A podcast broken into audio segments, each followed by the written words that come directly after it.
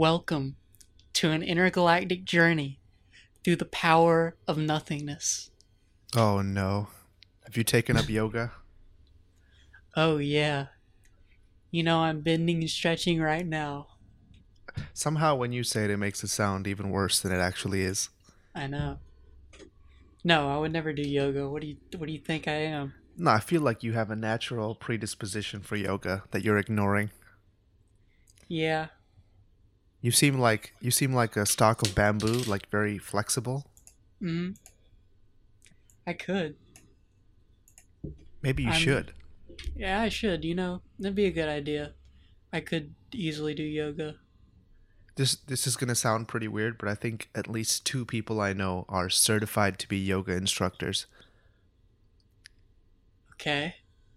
I don't What know you- why What are you they doing with they these are. yoga They don't teach yoga. They just are certified to be yoga instructors. Oh, so they don't teach yoga, but they're Yeah. certified yoga instructors, and you It's have a like, uh, close relationship with them, is what you're saying. What I'm what I'm saying is, is like, do you remember like have you ever taken swimming lessons or like no. gone to the swimming pool? So if you were in any kind of organized swimming teaching uh, facility, at some point they'd be like, "Oh, hey, you you know, you're almost ready to be a lifeguard. You just have to like take this test, and you could be a lifeguard. We we think you're ready." Okay, so so, I'm, I'm wondering if there's some kind of like yoga school where they're like, "You're almost ready to be an instructor. You just have to take this." Like, what do you take? Do you take a test, like a yoga test? so you go. So what you're saying is, you're going to the back alleyways, swimming, but there's no water. You're just finding an excuse to take your clothes off, and then you're certifying each other as yoga instructors. Is this your life? What, what does swimming have to do with the yoga, though? I thought we were going to be yoga instructors. Oh, Uh, I, I, this is what I'm going to ask when they ask me about this. They're going to say, "Take your clothes off. We need you to do that if you want to teach yoga." Yeah, and they're, and you're gonna be like, well, I thought this was yoga class, and why are we in a dark alleyway? Why are This there is like, five just, dudes? Just, just, just, just do it, Morty. Just take your clothes off. This is- exactly. it's going to go something like that. Exactly. You're gonna be in the in the back alleyway. All of a sudden, there's gonna be five guys jumping down from the rooftop. Ropes are gonna come, and then all of a sudden, you're getting taken up in a helicopter. But it's not really a helicopter. It's just like they're throwing you off the building, and they're like, "Hey, helicopter your way down," and then you fall slowly, and you're like, "Wow, this is it. This is my last resort. Cut me in two pieces."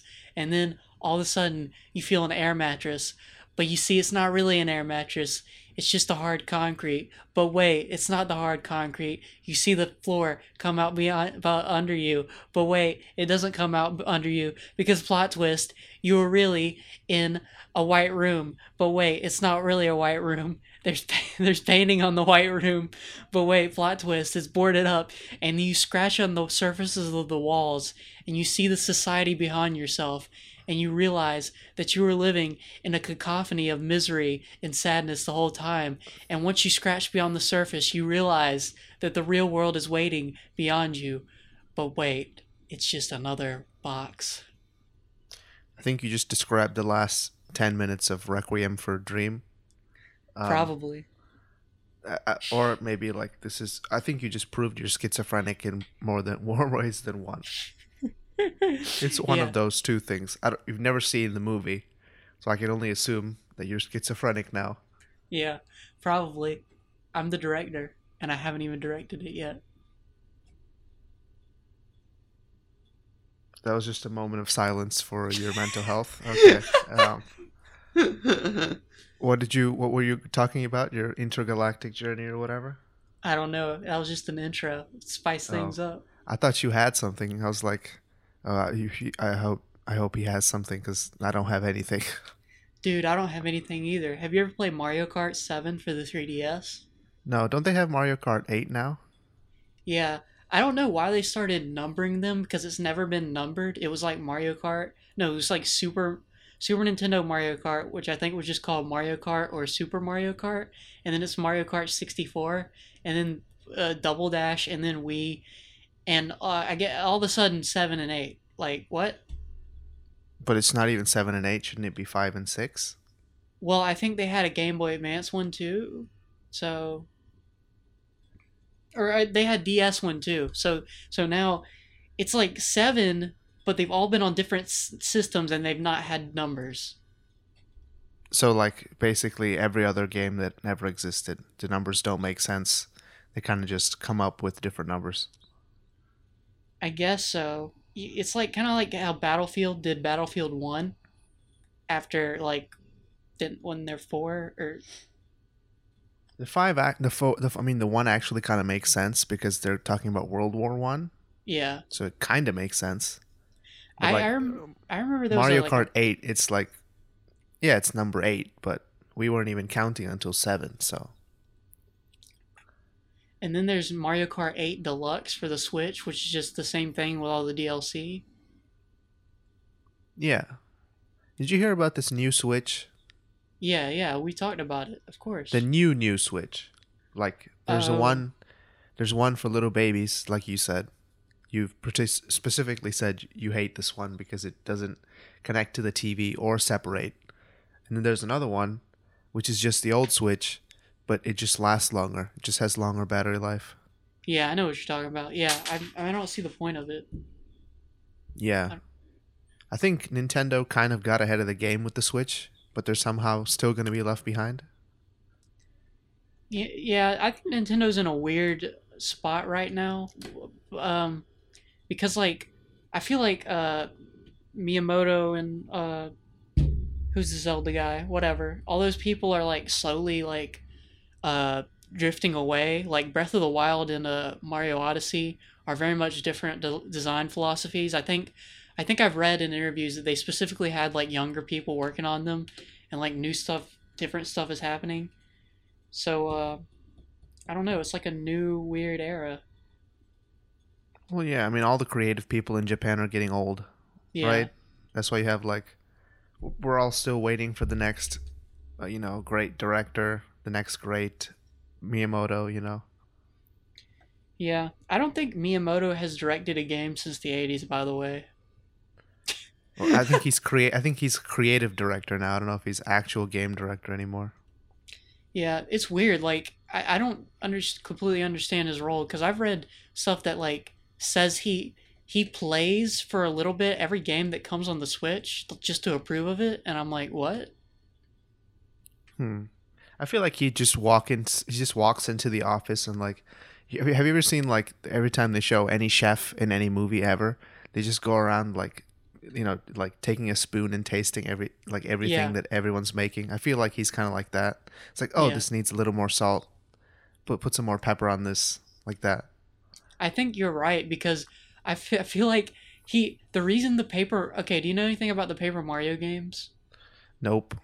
Okay, so let me uh little mini lecture here. The only thing I know about the Paper Mario games, this is the only time I've ever even seen Paper Mario, is um, when the for DS first came out. I still had a Game Boy Advance with only three games on it, um, and my friend got a DS like the Christmas that it came out, and I was just sitting there watching him play Paper Mario. That's the only memory I have of Paper Mario. Wait, wait, you were watching? There was no Paper Mario game on the DS.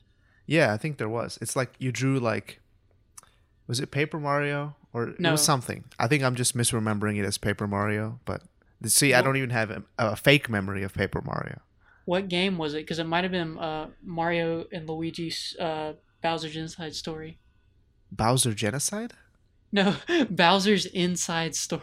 Story. Oh, I, like, I knew Bowser was bad, but like I didn't know he was that bad. Oh god. All right. So, anyways, This is how you. This is how you know this is a Doomer podcast. the- moment anyone says anything even remotely resembling the word genocide, I pounce on it. yep. So, Paper Mario is a series that started on the N64. It's a turn-based RPG series, very simple turn-based RPG series, but very fun. It has the aesthetic of Mario, but everything is papercraft. You know, it's like um, the the the the models in the game are are for all the games are actual 3D models, but they're just flattened to look like sprites. Not sprites, they're flattened to look like paper, but they're not sprites is what I'm saying. So like when you turn around in the game, you it's like the character model turns around and it's but it's like a 2D 3D model. It's weird.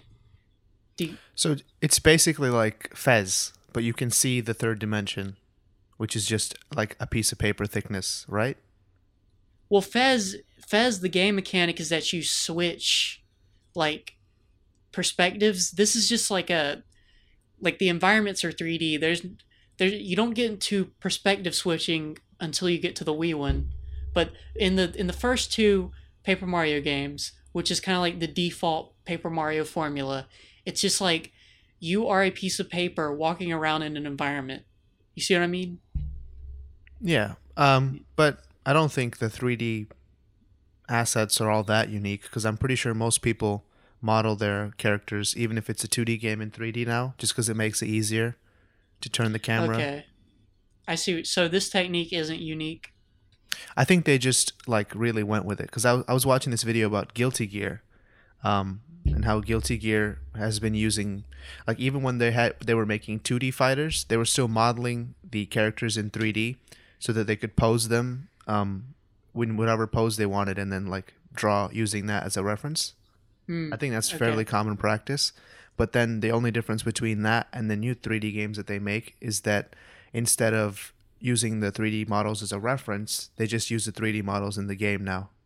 Okay, that makes sense. So, I, like, um, even for 2D fighters, they've been using 3D models as um, a reference or as, as like an important part of their process for a while now. So I don't know if having a three. I think the cool part is that they just incorporated it into the game. that is really cool. So so this was for the N64. So this might have been the first time like that kind of thing happened. Like, oh, we have a 2D thing, but we're gonna make a 3D model. Thoughts? Mhm. Yeah. So basically, Paper Mario is a is a turn-based RPG series. But okay, I, I figured out the point that I was going with this. Okay, so okay, I was like, you, I feel like you tripped over the sidewalk. no. I'm back on track. So originally, Paper Mario was a turn-based RPG series. It's simplified, but it is a turn-based RPG, and it has actually a lot of story and the Mario and a lot of funny dialogue. And the Mario universe kind of gets fleshed out and like has areas added to it in really creative ways.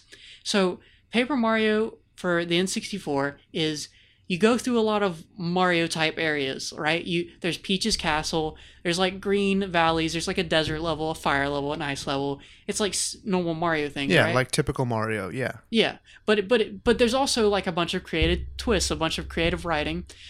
So this, but when you get to the second game, Paper Mario and the Thousand Year Door for the GameCube, okay, this game is literally a ton of people's favorite game of all time. Like you will hear people say this is my favorite game ever. Like people Why? love this game because it's it's like it's really good. Like I- mean, I've played it uh, a couple times actually. It's like it okay, let me let me set the stage. So like it's for first of all it's for the GameCube. They added to the uh, JRPG mechanics, you know, whatever whatever. This is a Mario game that starts off in a port town and there's a noose hanging in the center of it and like there's a bunch of like criminals and crime.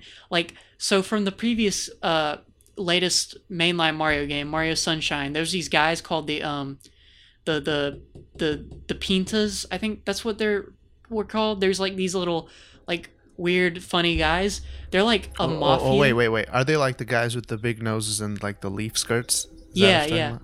Okay. Yeah. They're, sorry for the train. Can you still understand okay. me? So they're like a syndicated like mob criminal boss type. They're like What? the mafia. Okay, so I only know about this from watching Super Mario Sunshine speedruns, and they just look like normal people. I Yeah, didn't know they but were like criminals. yeah, but in I think it's called Rogue Town, which I think might be a reference to One Piece's Logue Town because honestly the towns are very similar now that I think about it. Anyways, so Rogue Town, Rogue Town, you start off with like the Piantas are like uh like uh the mafia and like there's like a noose and there's all these little rat creatures like running around stealing things. Like the game is so imaginative. Like there's all these weird like they they're kind of like Mario levels, but they're not. It's like really its own whole universe, and like it takes you through so many different things, and like there's a ch- there's a chapter in the game where you are a professional wrestler, like Mario. Uh, the way these games play out is Mario's like a silent protagonist and everyone else kind of talks. Mario like wears a mask and you like grow a Yoshi in his egg and like the game has all these weird mechanics about like like you could do all these dynamic like things that affect how the Yoshi will turn out. And there's all these guides online to getting a different colored Yoshi, and you can name the Yoshi. And like once you get the Yoshi, like he becomes like a party member, and he becomes like your like partner in the wrestling match. And you go through this whole professional wrestling arc. And there's a chapter where like, uh, like there's all these creative things where like Paper Mario can turn into a paper airplane and soar across the level. He can turn all these different paper things, all these different paper mache things. There's a level where like um like you get like you have to um it's like this Halloween thing and you have to like find all these like guys throughout the level and you have to like go to this central town over and over again and it changes. Like this game is like super creative. But then here's where Miyamoto's influence steps in all right? Back to what we were talking about so you have this JRPG series that has all these like story elements there's actually like like Paper Mario: The Thousand Year Door like has cut-in sections where you play as Princess Peach and you're trapped in this room with an AI and you start to form a connection. It's like this weirdly deep for a Mario game story where like the, the AI starts to love Princess Peach and he starts to like spy on her in the shower. Like there's Wait, sections. what? Okay. There, there, no, this is real. Like she goes into the shower and it shows her singing la la la la la, and it shows like her silhouette in the shower, and it's implied that the robot saw her. Like the robot forms connections with her, and like Bowser, Bowser's not even the main villain. He just has this side quest where like he's trying to be the main villain because he's heard Princess Peach has got kidnapped by this organization, and that this AI is watching her. So he's now trying to be the one to kidnap Princess Peach, but he ends up being an anti-hero. And then in the end, it's like there's this dark princess, like Princess Peach gets possessed and all this stuff happens. So anyways, so Miyamoto's influence steps in where so Miyamoto, his design philosophy, right? He doesn't like story in games. He likes things to be simplified, basically. And this has like become more evident over the years because Super Paper Mario is an action RPG now and he he wanted it to play like the 2D Mario games, but you have this thing where you switch into this it's this Fez like mechanic where you switch into a weird 3D plane to where there's a Z axis and then you can switch back. It's actually a really good game, it's really cool, and there's actually a lot more story in this one than the other games. But you can see the shift here where Miyamoto didn't want it to be a turn based RPG. It's basically an RPG game where you have stats, but you just jump on the enemies like normal Mario games, but you gain power. And then here's where everyone starts to hate Paper Mario because the one for the 3DS is actually terrible. It's like a weird kind of turn-based RPGs, but you you have to get your powers by getting stickers in the level. And so if you just but you also use stickers to do like environmental things. So it's actually incentivized to never fight enemies. It's weird and the series just went down to hell, basically. Are you talking about the new Paper Mario that went down to hell? Yeah, Paper Mario Sticker Star and Paper Mario Color Splash. Okay, on a completely somewhat related but not really related axis, how do you, what do you think about like all these like Walmart's pulling down games and game uh, demos in their stores and stuff because they might I- have violence in them? I don't know anything about this. So well, I'm gonna kind of avoid the political angle of it, but uh, Walmart kind of got cowed into taking down all its video game demos because they don't want people to play stuff that might have violence in it. I guess it's to avoid some kind of weird liability regarding some events that happened from the past weeks. But my angle to this is that um, for a while it's been kind of hard for video games with violence in them to make it as like a mainstream esport. Like uh, the Olympics is apparently going to have an esports uh, like category, um, but they don't want video games that have violence in them. If you know anything about video games that, that are played for esports, most of them have some form of violence. Like even League of Legends champions get you know killed and stuff. So they are they already dismissed Overwatch, League, Dota 2. So the only uh, esport that's going to make it to the Olympics is apparently going to be Rocket League.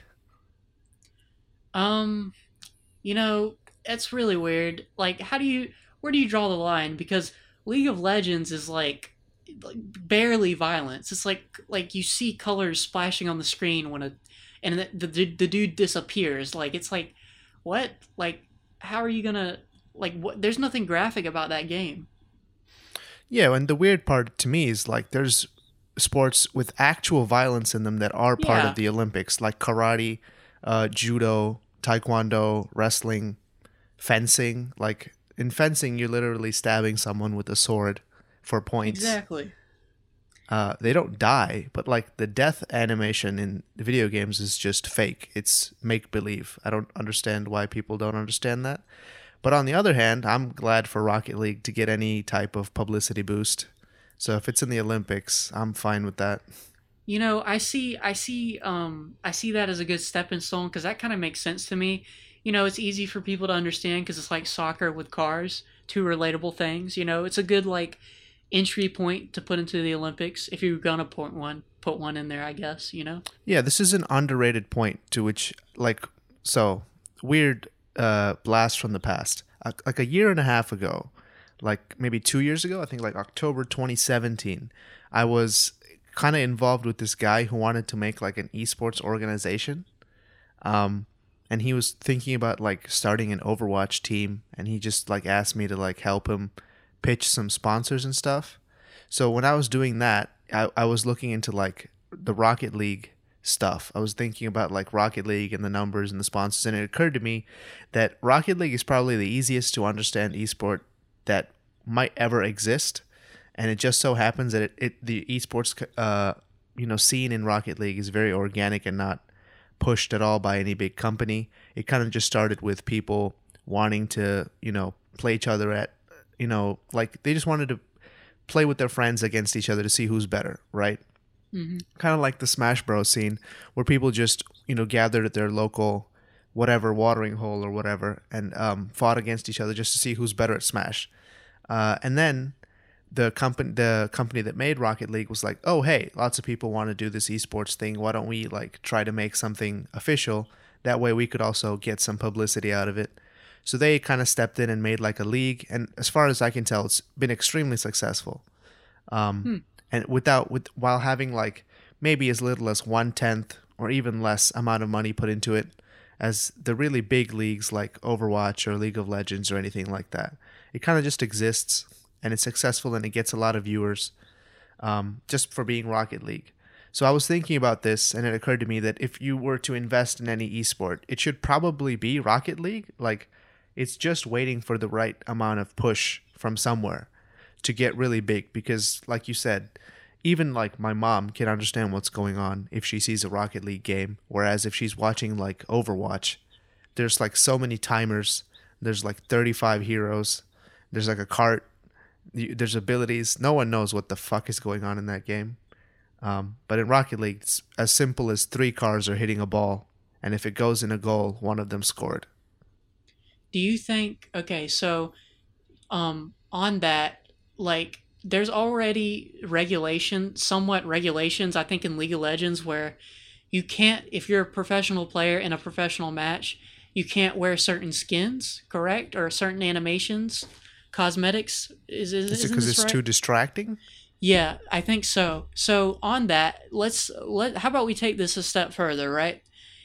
In the effort of maybe hmm, you could in theory, this might not work. There's a lot of problems with this, but maybe in the effort of making these esports more accessible, maybe you could reskin or add a separate esports mode that could make it like take away a lot of the thematic elements, right?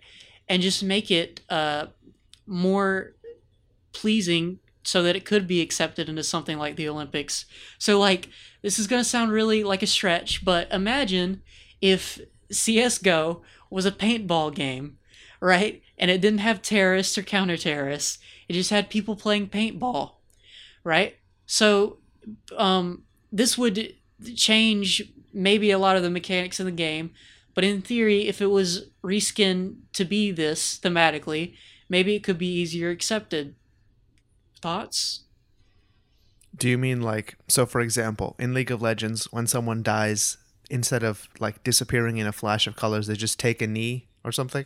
They just May- you know, maybe. they don't Yeah. actually die. They just oh, I'm just winded. It's like Pokemon. It's like oh, the the Pokemon is unable to continue or whatever. Yeah, the Pokemon fainted, which is weird. Yeah, CS:GO is never going to be in the Olympics. It's I like, know that was It's so there's literal terrorists in the game, and the part when you play as the terrorist, it's like your goal is to blow something up, even though it's just a patch of dust, like in the middle of nowhere, and it's just a framework yeah. for the game, really. But even though it's like try explaining esport. that to the boomers. Yeah, it's like the best. I don't know if it's the esport. best esport, but it's definitely probably one of the least complicated ones because, like with Rocket League, you just have to have one team kill the other team. There's not really any objective beyond that, and the more complicated stuff, like, um, so with sports, a lot of the reason people are able to watch sports, it's because it's really not that complicated for a layman to understand what's going on. Like in basketball, whoever has the most points is winning. But if you are like really deep into the game, then you know like, oh, this team's only ahead because the other team it had missed this many shots that they should have made, or some like other deeper variable that's at work. But if you're just a normal person like drinking a beer, watching from the bar, you can just be like, oh, they're up eight points, but you don't really know anything beyond that. But you can still follow the game. Whereas in like Overwatch, which is probably the most complicated esport that exists right now, that has any level of mainstream success. It's like, well, this team pushed three points and they have three minutes and 40 seconds left. So the other team has to push three points with more time than them so that in the second round they can push it further. But the second team switched to a different hero set. Now they have to counter that. It's like so many variables that you don't even know what's going on unless you know everything. And who really knows everything?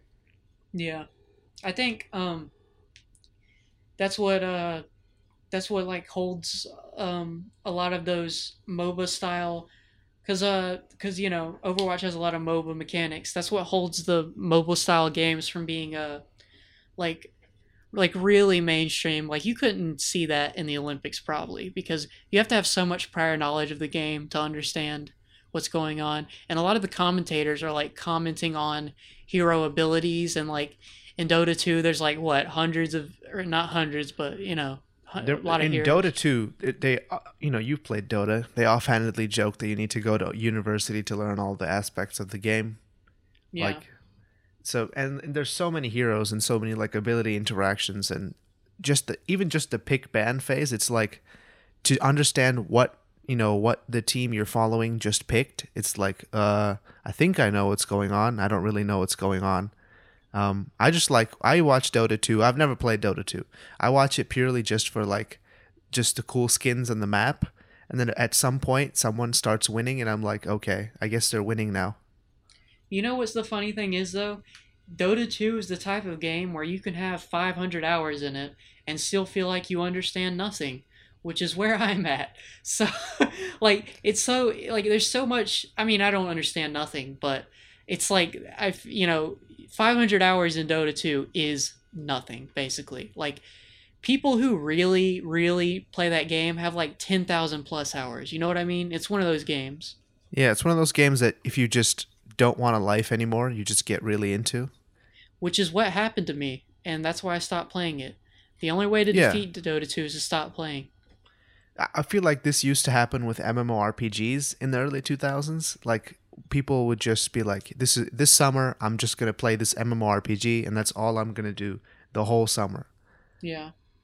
But now it's come like MMORPGs don't really aren't aren't a thing anymore, and everyone just plays all these like online games, which MMOs are online to some extent, but you're not like every game actively going against people. Half the time you spend building up your own character too. You know, I've I've always been um well, obviously obviously WoW is still going. You know, that's to go for years to come, you know. Obviously obviously that's like a a titan that is to it's to fall, but and it kind of already is. Like Dota there was a point where Dota 2 had more recurring players than WoW had subscribers. So it is falling, but it's going to I mean, that game's going to be active for like what we probably 20 more years probably And now and now they started WoW Classic. It's we're starting all over Yeah. again. yeah yeah yeah like, exactly and the difference between WoW players and Dota players is that you know WoW players have to pay like fifteen bucks a month, so they're way more valuable, even if if there is a lower number of them. Yeah. You know, I've always been fascinated somewhat by MMORPGs because you know, it is a world that you inhabit and like the the social aspect is much more uh incentivized. And so like you'll you'll hear stories like right where like oh yeah, like you you meet your wild GF and you go behind this certain tavern. That's where everybody went to like romance your wild GF or whatever. Like stuff like that can happen. Like it's much more of a social experience. It's it's interesting. Yeah, I, I kind of feel like that aspect has been lost to some degree. Like, not only can you have a social experience, you can also have like a community experience because if you're in a guild and if you're in like a smaller guild that doesn't do a lot of like isn't there just for raiding stuff they're there more for the community aspect like i used to be in a guild that was pretty small um, and we just like talk to each other about stuff and like help each other out in the game and like talk about other stuff.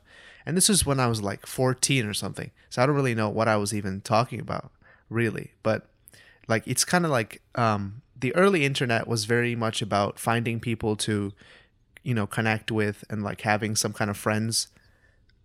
Because I guess you don't have friends in real life, so you might as well have friends online.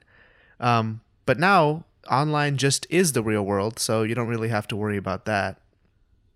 Yeah, you know, um, dang it, what was my point I was about to make? That was jumping off of you. I'm gonna just guess said. Twitter. No, it wasn't Twitter. it it, Twitter? wasn't Twitter. Hold on, hold on. Uh, repeat what you just said again. Repeat what you just said again. Oh, okay. So I was talking about how MMORPGs used to be like a community type thing, and there were guilds, and you could like talk to each other and do stuff other than just helping each other in game. But that was kind of the point of that was you could make friends online if you didn't have friends in real life. But online just is real life now, so it, it doesn't really matter where you have friends. Oh yeah, okay. Now I realize what I was about to say. So, World of Warcraft, I installed the trial version one time, and um, he okay. I have a pro. I hate MMORPGs, and I'm gonna I'm gonna lay this down because I tried really hard to get into them because I'm I've always been fascinated by them, right? And I wanted to get into it really bad. So I tried all these anime free to play RPGs, MMO. They're I think all that's bad. where you messed up right there because they're all bad. Well, yeah, but like, actually, I played this. I played. Have you ever heard of a? Oh my God, what's that game called? Hold on, hold on, hold on, hold on. You've heard of it? Maple Story? Yeah, yeah. I- so, oh wait, so you played Maple Story and you couldn't get into it, so you just, you know, washed your hands of the genre in general. no, no, no, no, no, no. I played a bunch of free to play MMOs. I played Mabinogi. You know that one? Yeah, I know. I, I've, yeah. I've, I, I know about all these. Yeah. And then there's this one, the uh, TERA Online. Do you know that one? I- I think uh, Rift. I played that one. uh, dude, I've played the first levels of all these games that you're talking Yeah. about right now. Okay, we're on the same page. And there was this one like really anime one that I played on Steam. It's free to play. There's probably a thousand I played, and you've probably played all of them too. So you know what I'm talking about. And I Mhm. tried to get into them. So then I'm like, hmm, maybe I'll install the Big Daddy World of Warcraft. And so I installed the trial version, knowing full well that I, did, I didn't have a job at this point, so I wouldn't have been able to pay for it. But I installed it, and I was like, hmm, th- you know, this is a cool world. This is interesting. I was just like exploring the world, wasn't doing the quest. And so when I tried to do the first quest, I was like, okay, kill five crabs or something stupid. And so I tried to kill the five crabs, and I couldn't do it because another dude was killing the five crabs. And I got so annoyed that I just stopped the game and I was like, this has the worst mechanics I've ever seen in a video game. I hate this so much. This is not fun. I tried to go through the dungeon. I'm like, this is so boring. The combat is stupid. And so I quit. And yeah. I couldn't What, get into what- it. in what year exactly did you try playing World of Warcraft? this was this was probably I'm gonna guess that this was 2016 or Holy 2015. crap! Yeah, okay. I don't know why you would play World of Warcraft in 2016. I think when I first started tried to play that or like download the trial like you did, it was 2006, maybe before that. Um, and back then, WoW was like one of three MMOs that you could play in the West.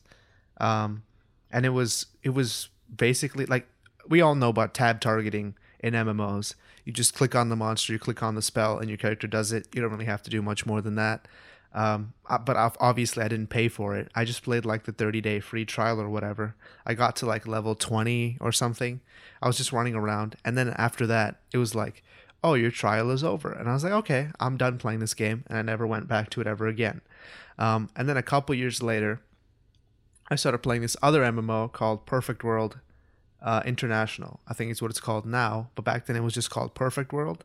Um, and I, I recently I found some other people around my age that also played this, like from from like Sweden or something. So it's clearly very popular for some reason. Uh, and, and that had kind of the same problems, but it was free. So I just ended up playing that. Yeah. You know, um, And the thing about the thing about free MMOs is that they're they say they're free, but they're not really free. Like all these gotcha mechanics that you see in video games now, MMOs basically pioneered all, pioneered all of these. oh Um, yeah, yeah, Like the like the game that I was talking about. Um, they had in 2008 they had like loot boxes that would give you a random piece of one set of like fashion gear, um, but you don't know what piece you'd get. It's just random. They also had like mechanics to like keep the whales in hook. Like famously, one of the the like the best set of gear in the entire game. If you wanted to just if if, if you didn't want to grind for like literally three years to get it, um, it would cost you about nine thousand dollars of real world money to buy it. Um, and there are many people with this. Like, not even kidding. There were thousands of people that had this set of gear, and they all just paid like almost ten thousand dollars to get this. dude. Um, so when I hear people talk about like loot box mechanics being bad, I was like, yeah, but what if they just ruined your life? That's what old school MMOs were like, free to play MMOs.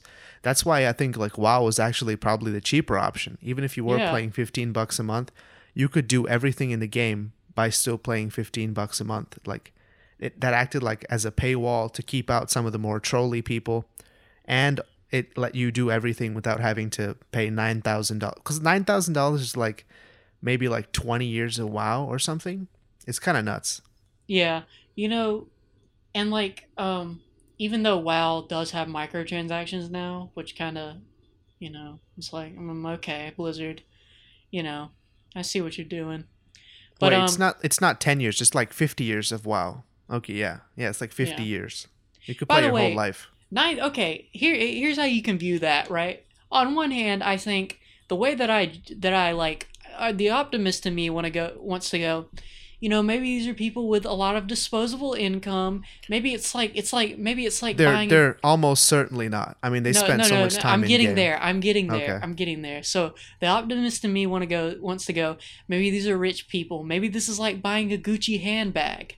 But I know in reality they're all working probably minimum wage, devoted to this game, and they all save, saved up for that one piece of gear, and they're all psychologically damaged people. Like Yeah, they're like on the on the on the MMO teat real hard, and they're jonesing for a fix, and they're like, oh hey, I mean they don't they don't have to spend nine thousand dollars all at once, but I'm talking about like they could do it over a year or over two years, like just buying one piece of gear at a time.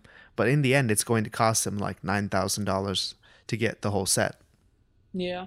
And you know, you know what's weird though? Like we, we look down on this, but then you see you look over in the corner and you see someone smoking a cigarette like you know, like how you know, they probably spent way more than nine thousand dollars on like cigarettes and alcohol, Yeah. literally killing their body. So Isn't there isn't there a meme? It's like um, it's like there's like a guy who pulls up to a dude in traffic and he's smoking a cigarette and he's like, you know, if you didn't smoke a cigarette for ten years, you could have bought a Ferrari. And then the guy asked the other guy, it's like, do you smoke? He's like, no. He's like, where's your Ferrari? yeah, that's yeah, exactly. Yeah. We you know exactly, yeah. We all have to spend money on something. Like just spend it on what's you know near and dear to your heart. Almost guaranteed, these people that played this game, they play like ten hours every day. I Yeah. highly doubt they have any kind of lucrative income. They're yeah, just completely yeah. devoted to the. This is another thing that I think we've kind of moved away from. Like people play Dota like ten hours a day, but they don't. They don't even have half the stuff that you would get just from like the side benefits of playing an MMO. Like if you even if you play Dota 10 hours a, a, a day, you're not going to have like a super large community of people in game that you talk to. It's mostly still just going to be like message boards and Reddit and stuff like that. Maybe a Discord server nowadays, but back in the day, if you played an MMO for 10 hours a day, it was for the game, sure, but it was also like mostly for the people. Like Yeah. people would be waiting for you to help them do quests or like do raids together on certain days or like do guild wars or something and and i feel like we've kind of lost that like community interaction aspect like if you had a guild of like 100 people and you had like some kind of territory war or something you'd have to all get together and like work as a team to do something and you'd have to like form little squads and talk to each other on voice chat and all that stuff Yeah. um which doesn't really exist now like what game does that now Yeah. I mean, people. There's a bunch of stories about people getting married over WoW. Who's getting married over Dota? I mean, it's probably happened, but you know, you know what I mean. It's less likely. I'm not like bemoaning the loss of this or whatever because I didn't really get any chance to participate in this except in like an Me neither. auxiliary because I was way too young at that time. I was like 15 and these people were like legit in their mid to late 20s. I don't even know why they tolerated me at all. Um, but I was in there. Wait, And it what- just- that's not weird because like gaming is kind of the great equalizer. They don't really care. Ah, I don't know about that. If you if you go play, for example, Overwatch, every time I have a kid on my team, there's someone who's gonna be like, "Yo, you, you're a kid, you suck," or whatever. It's always gonna happen. Well, like that's always happened to me. Well, yeah, but uh, well, yeah, that's always gonna happen. But I feel like there's also a lot of people who just don't care. Like if you're being a part of the team, come on. Yeah, but as soon as something goes wrong, we know who's gonna get blamed. Well, yeah, but I mean, It's eh, either that or a girl. Like if there's a girl or a a a, ch- a kid, they're gonna get the blame ninety percent of Yeah. the time. As soon as we s- they start losing, it CS:GO always happens. CS:GO is really bad about this. Like Yes. there would be yeah. a there would, yeah there would be a girl entering the chat, and everyone everyone goes like, "Oh hey babe." this is why people don't play these video games or just don't use voice chat. I feel like most girls that I know that play these games just never use voice chat ever. Yeah. Dude, th- oh my god. There was this one, I don't even want to repeat this conversation, but that there was this one dude, like okay, this is back when ReZero was popular and um this was actually before kind of I got into anime as hardcore as I did. But there was Wait, this you du- you got into anime when ReZero was popular? No, no, no, no, no, no, no, listen, listen. This Okay, was okay. before like okay, I was always I've always been into anime since elementary school, but this was before like I got like I mean, I don't care if you only got into anime a couple years ago. You're pretty young still, so it's fine. No one really cares. what was I saying? Okay. You were talking about before ReZero got popular, something, a story. Okay, anyways, so this dude has uh Rem from E Zero's avatar, right? He wasn't even talking on voice chat. He just had Rem's avatar, eh, but he was killing everyone in the game, so you could see, you know, in CS:GO how you can see their avatar at the top of the scoreboard. This was deathmatch. So on deathmatch Yeah, in okay. CS:GO, you you saw Rem at the top of the thing, and this dude who was so mad that he was getting beaten by Rim that he was like, "Yeah, you know, uh, you, uh anime, uh, whatever, blah, uh, he the." Uh, they're all pedophiles. You're a pedophile. Like, you, you have a little girl as your anime, anime avatar, and it was just like, it came out of nowhere. Like, no one was even responding to him. He was just alone, like saying that, and I was like, what? Like, dude. and this is why I have voice chat turned off in CS:GO. yeah, I mean, he was saying a lot of other terrible racial and homophobic slurs that I'm not going to repeat too, but it was just like, oh my god. Like, come yeah, on. I mean that's just salt. That's just pure salt right there. Yeah. Anyways, so back to it. Um, I think I got hardcore into anime after ReZero, like, was out, I think. Like, probably a couple years after. I what, was what I- about ReZero specifically triggered you to get into anime No, no, no, hardcore? no. I didn't. I didn't even. wa- I didn't watch ReZero until like last year. But I'm just saying, using that as a time frame, like, because I didn't. So like 2016. maybe I think. but see, I, I, was. think ReZero came out in 2016. I think it was after 20 okay, when I say like got into anime, I mean like watching YouTube videos on it, like really getting into the creators. I would, I'd always watched it, but I'd never like tried to dive in until like 2017, 2018 probably. Something like that. So go over your story. Go over your anime story. Like what about it lured you in, etc., etc.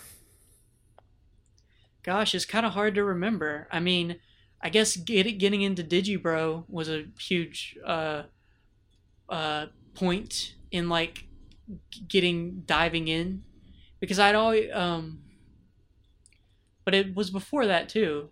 I mean, I remember in high school I watched all of Dragon Ball and all of Dragon Ball Z. That kind of got me in, really into it. Did you watch it on TV or online? No, online.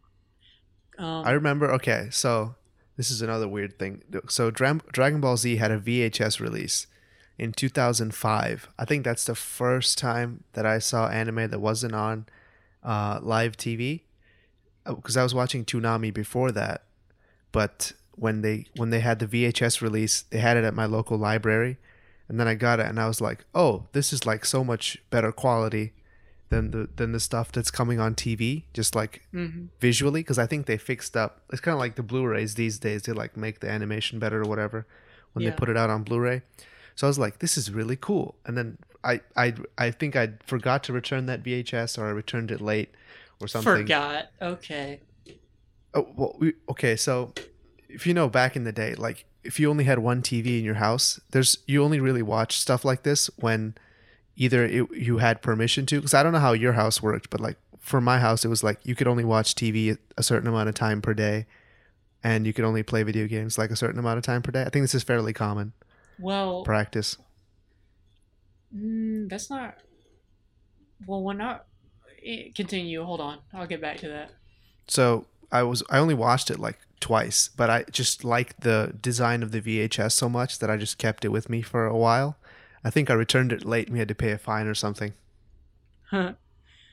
You know, it's it's hard for me to um well, if we're okay, if we if we want to go really way back, all right, well, then we have to start at elementary school for the start of my anime journey. So, do oh, you want to go? The, is this is this about the person who gave you the Death Note manga? Yeah, the the fat girl and the I don't know, whatever. Uh, sorry, that might have been mean, but I mean, she was a fat girl. I don't oh, know. Okay. I don't know how else to say it. By um, dwelling um, on it, I think you're making it worse.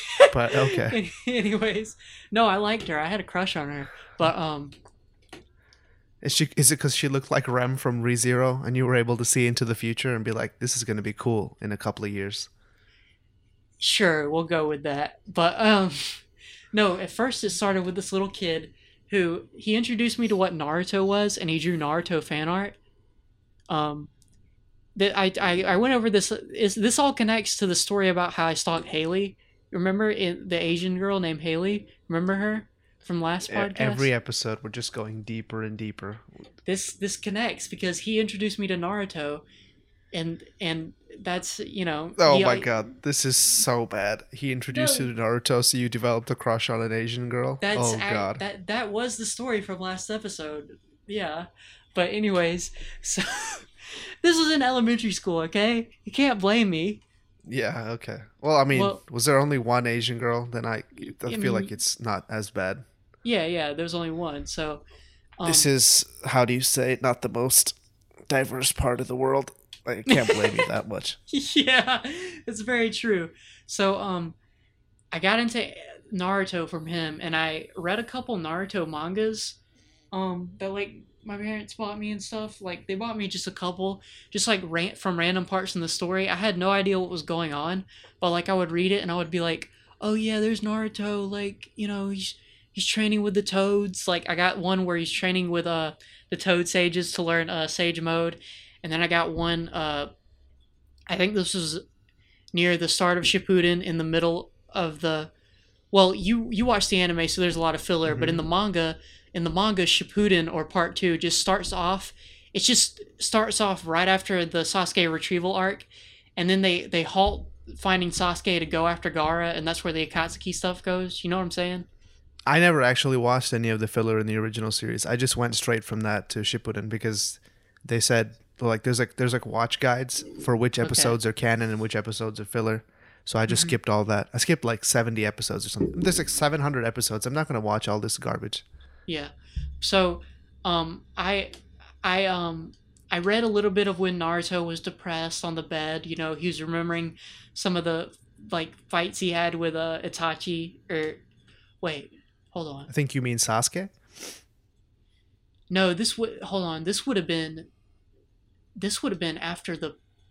No, Is because this during the pain arc? Because you no, said this Toads. was during the yeah, this was during the pain arc. He was remembering the, his encounter with Itachi in the forest.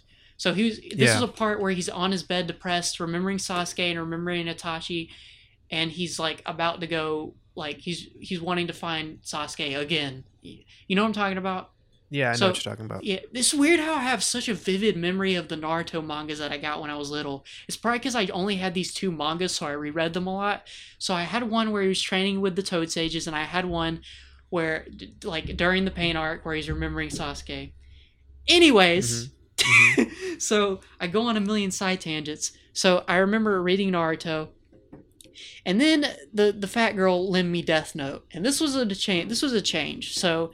She What is actually, it about this fact? How does she even have Death Note? Like, I- think it was pretty hard to come by at the time, right? It was in Barnes and Noble. Was it? No. Yeah. Well, never mind. They- I'm just being uh, too old schooly. I by, by the time 2007, 2008, I guess anime was pretty mainstream. Yeah, yeah, yeah. This is where this is when um it's actually it's crazy to think about cuz like this is when uh the manga section was sort of integrated into the comic section, but now they have like two shelves of manga at Barnes and Noble. Isn't that weird to think about? Is it more manga or less manga than before? No, it's way more. And they have light novels at Barnes and Noble too now. They have like Yikes! Oh. No, Yikes! do- Yikes! When's the last time you've been to a Barnes and Noble? Like they have two Um, manga. I don't even know. I I legit don't even know where to find one. So that I mean, they have two manga sections, and in that manga section, there's like long shelves with like light novels and manga, and they actually have a lot. Like, but anyway, I don't. so I don't think I've been to a Barnes and Noble in like maybe ten years. I've been to a Chapters just because there's one close to my house, but I don't think I've been to a Barnes and Noble in a long time. dude, you should go. Like, you meet a lot of autistic people and little kids in the manga section. It's fun. This then I'm definitely not going. Well, that's the land of my people, so you know I gotta lurk lurk in the this is where section. this is where you find your, it's the Venn diagram of autists and little kids. Yeah, and old boomers looking for comics because the comic section is literally right there next to it too. You see those too. Anyways, Okay. so, so I started getting my mom to buy me Death Note, like she, because I would get birthday mommy birthday. Also, I'm. I'm very surprised your mom even bought you Death Note because it's called Death Note, isn't it? Like there's a thing very about that. So, so she was like, um, she asked the, she asked the people. She was like, so like, is this for, is this for kids? Like, do you know? And he was like, um, you know, I'm not sure. Like, a lot of kids buy it, so I I think it's like the new thing. And she was like, yeah, a lot of my son's friends are lending him these books and they're buying it. So you know. You know, I, I just want to, you know, I, I want to support him and get him for him. So, you know, she was pretty supportive. She was like, you know, it's like cartoons, so whatever. I'll buy it for him. I feel like this could have gone a different way because wasn't there a lot of moral panic about the devil and D and D and stuff? they never cared about that. My mom showed me, you know, we were kind of weird because like when I back when I lived with my mom, you know, she I would watch a lot of like PG thirteen movies when I was little and stuff. So she was never like that at all. Yeah, this is this is also something that I think has been lost to the ages. I saw Jaws when I was like seven. and It's like an R-rated movie. Yeah, Uh, and I also saw Deep Blue Sea, like all these weird movies that probably should not have been watching at the time. well, I was raised on like like weird like early two thousands like sexual like movies. Wait, like wait, what? Chick thick like no what I'm what I mean is like chick flicks that had a bunch Oh, of okay. like jokes like that. Not like yeah, you know what I mean. Well, you said Like- weirdly sexual. I was like, what are you trying to get well, at here? Well, like all of the early 2000s like chick flicks and comedies, I feel like kind of had jokes like that. You know what I'm talking about? I don't even even know if they're just jokes because they do bang a lot in those movies. Yeah, I guess. Anyways, so yeah, she bought me Death Note, and this is when when I was like, I could follow the story because it was only 12 volumes, and I and I have them all. I still have them all on my shelf. They're in good condition. I took really care of Death Note because I loved it a lot. So I got the first one in like uh, I think this was like fifth grade, and then sixth grade, seventh grade, I got eventually amassed all of them, and like I could actually follow the story. So this is when I got into it. But even before that, see this I have such a hard time recollecting how I got into things. Even things that I got into recently, like I'm like, how did I get into hip hop? Like because I got into hip hop in high school, but I'm like, how did I get into it? I can't remember because I, I, my memory is all fuzzy because I'm like, oh, maybe it was Death Note, but then I remember Full Metal Alchemist before that. It's so weird, and then I can't even remember when Fooly Cooly, Cowboy Bebop, and Samurai Champloo came into the fold. I think that was like ninth grade, or it might have been tenth grade. I don't know. It's all very fuzzy, but I remember Death Note and Full Metal Alchemist and Naruto were big parts of it, and I only got into Dragon Ball really like when I was in high school, so it's it's weird. I don't know. I feel like the same five properties have brought a lot of people into the fold. Like, I think Naruto is probably the more anime of all of them. Like, Dragon Ball kind of exists in its own little universe. Yeah, It's about yeah. like aliens or whatever. And there's like Death Note is extremely popular among new anime recruits. And then there's Bleach. Bleach was really big. Um, I think Bleach was really big just because it was really big. Like it was on Mhm. TV. It just was really easy to find. So a lot of people got into it through Bleach. The big three. I think I don't think One Piece is. I think one. I, I remember One Piece being on 4Kids, but I'd never watched One Piece. Ah, One Piece is the most slept on, and it's the best. Ah, Yeah, no one uh, does One okay. Piece justice. I guess someone activated the uh, the Nate mode in him, so he's going full Nate. Do you want some sunglasses that that might help you channel this better? One Piece is the best piece of media of all time. Ah. Anyways, yeah. no, but here's the flow chart, right? Because you're right. You see Dragon Ball on TV, right? And you're like, at that point, you're not an anime fan. You're just like, this is a, whoa, this is like a cartoon and they're boxing and it's like, and you're like, what? And so I feel like you either just watch that and then you like lump that in with like Pokemon and Ren and Stimpy and Blase Blase Avatar, and you're like, yo, yo, cartoons. I'm gonna put this in my raps, or I'm gonna represent this on a T-shirt, or like I'm a skinny white dude with glasses, and I like like Rocko's Modern Life and also Dragon Ball Z. You could fall into that camp, right? Or you could be like, wow, I could go deeper. And so then you're like, oh, you get into Naruto. Because Naruto's a little bit more anime. You know what Yeah. I mean? It's definitely there's like ni- there's like ninjas. They summon frogs. Yeah. There's no frogs in Dragon Ball Z. There's only like Exact- those weird yeah. little animal dog pig things, but they barely are in the show in Z. So Yeah. And then you get into it's mostly that. just buff dudes fighting each other and Yeah. Piccolo.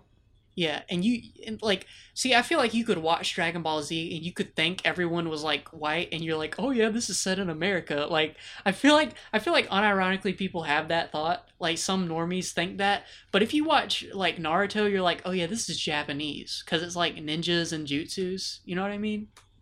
Yeah, and also they say like, uh, uh, like they say I don't I don't remember how they said it in the dub. I, I don't I've never watched the dub of Naruto. I've only ever watched the, the sub of Naruto. But what did they say for like summoning jutsu and stuff? Because in, in in the in the sub they just say the the Japanese words. Do they say like summoning jutsu in English? Um, I've ne- I've never watched that much of the Naruto dub, so I couldn't tell you. But like through colloquial knowledge, I think they say summoning jutsu and then the power because I've heard a lot of kids like joke like, "Oh, summoning jutsu." So I think they do do that. I think. Oh, okay. Because even if you do say that, you're still saying jutsu, which sounds Yeah. not English. But in, in Japan, it's like, oh, my name's Goku. Or in Dragon Ball Z, it's like, my name's Goku. That's not weird at all. Uh, This Yeah. kid's name's Gohan. But like, you kind of get over the names and just see people fighting, and then you kind of get into it after that. Yeah. So I feel like the flowchart is DBZ, Naruto, and like like if you go if you if you're into Naruto and you're like I want to go deeper, you get into Death Note and then that's the gateway drug. You're like, okay, now now I'm gonna get into Cowboy Bebop, blah blase blase, and then you and then you start your path. I, I feel And I- like but I, but I do feel like a lot of people just hit Death Note. They watch Death Note and they're like, okay, that's cool, and then they just don't go any further too. I feel like that happens a lot as well. Yeah, that's that's that is true. But like, if you like, Death Note is like, I feel like Death Note is like the turning point. Like if if you're really and you're like okay, I'm in, then you'll then you'll start further. But on the flip side of this, I feel like Cowboy Bebop is a good introduction. Like if you want to get your like relatives who've only seen Stargate or Star Trek, you're like, oh, maybe maybe they'll like Cowboy Bebop because it's like kind of not anime-ish, but it kind of is. You know what I mean? Okay, I think this leads into a, a discussion about Star Trek. The like, there's this. So the original Star Trek is probably it's it's like it's weirdly held up as kind of like this super awesome piece of media or whatever, but in actuality, it was all like really monster of the week, and they recycled a lot of plots over and over again, and they used a lot of old school sets, like just stuff they had lying around. So they would go to another planet, and the other planet would be like a Western version of like the like the 1800s. It would just be like the 1800s in the West, and the only reason it was like that is because they had a bunch of that stuff left over from before, and um, but for some reason the old school Star Trek is had a had like heated as this kind of like wonderful like you know sci-fi invention when it's really not even sci-fi it's more fantasy than anything. But the the fo- like the follow-up Star Trek series I feel are more sci-fi in that sense. Because if you're just going to a place that's that looks like 1920s New York and you're fighting against gangsters that just happen to be aliens is that even sci-fi at this point? Like you're dressing like the people who go there and your mission is to get back to your ship. The sci-fi elements are very limited That's very that's interesting because I've never seen the original Star Trek, but like, it's on Netflix for anybody who wants to watch it so. Wait, really? yeah.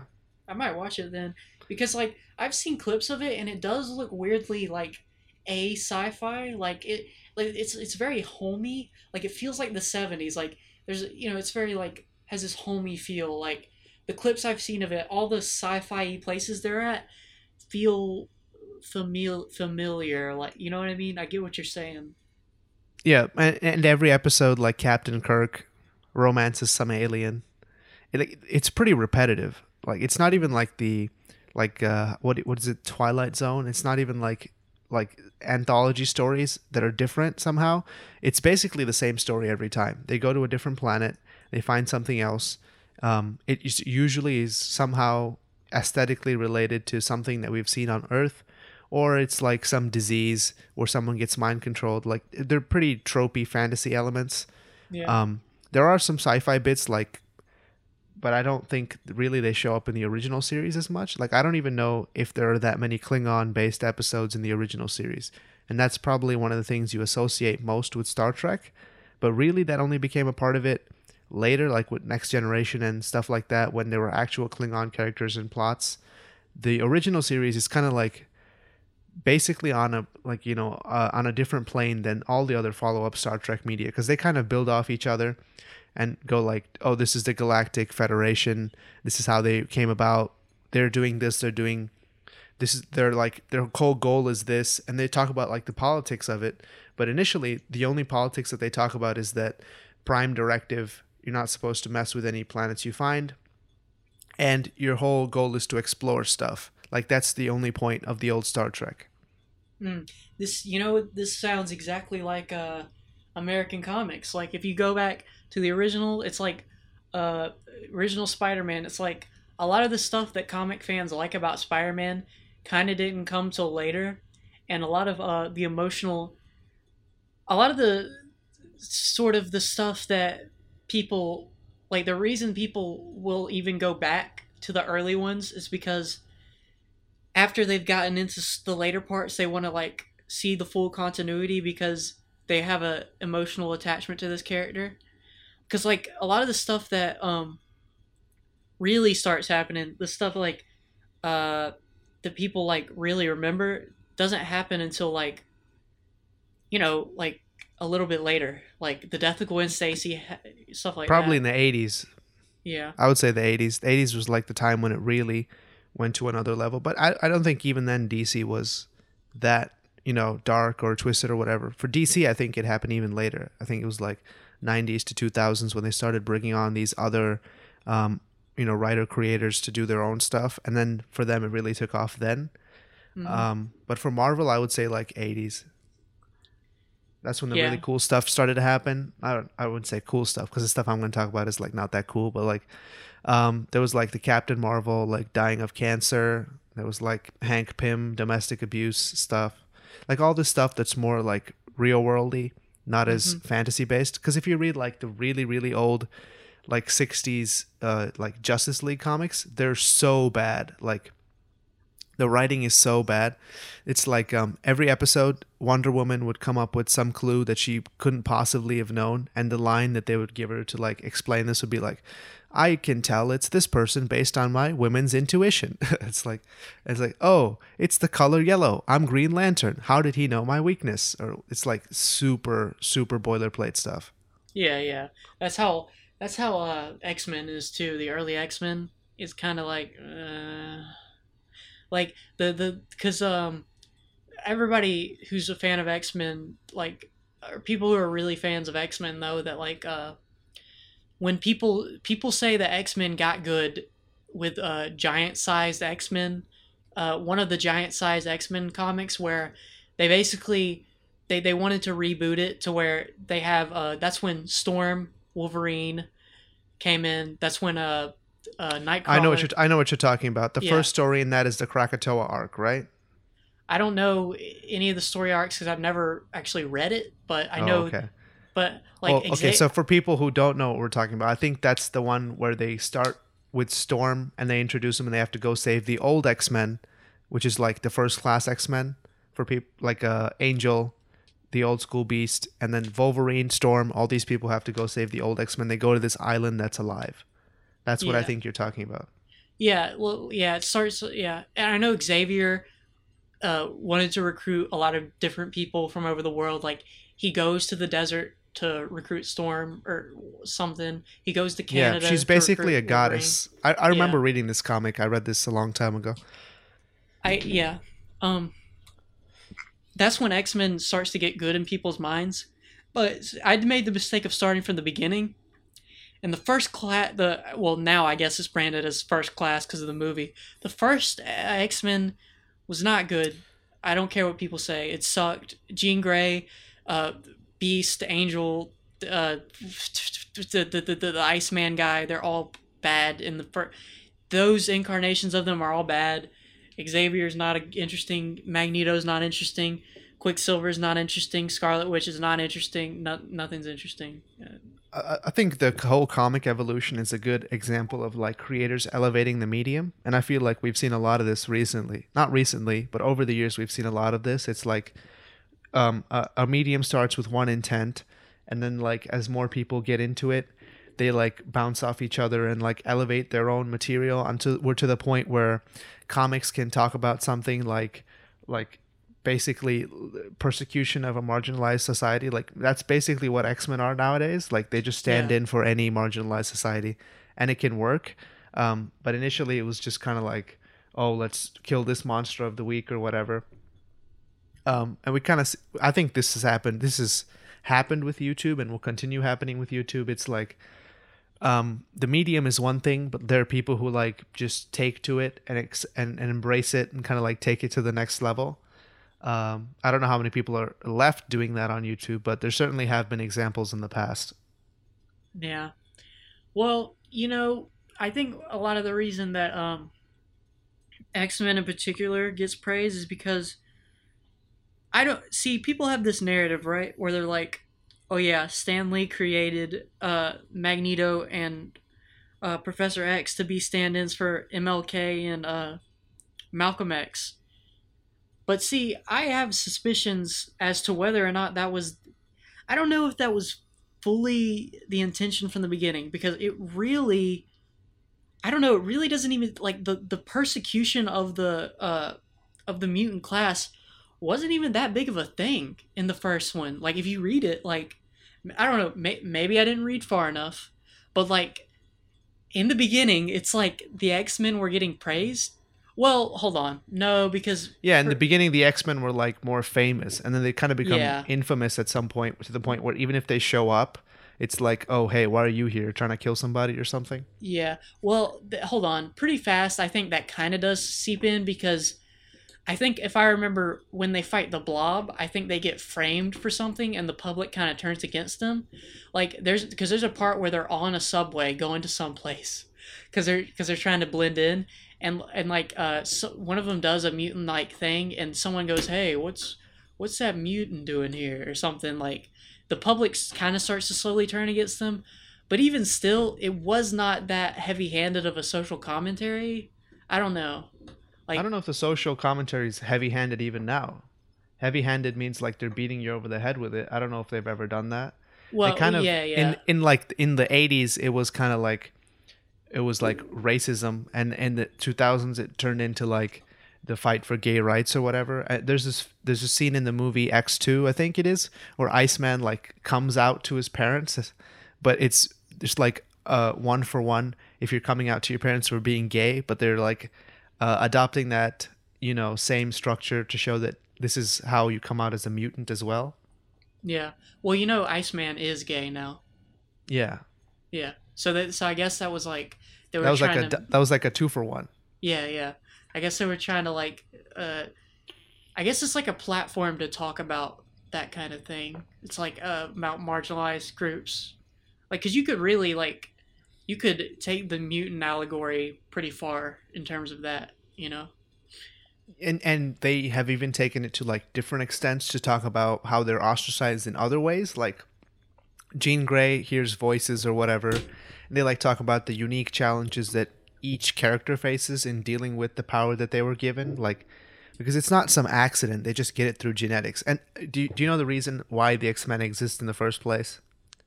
Uh, probably not. What is it? So Stan Lee, well, like in in way back in the day, the best way to sell new comics was to come up with new characters.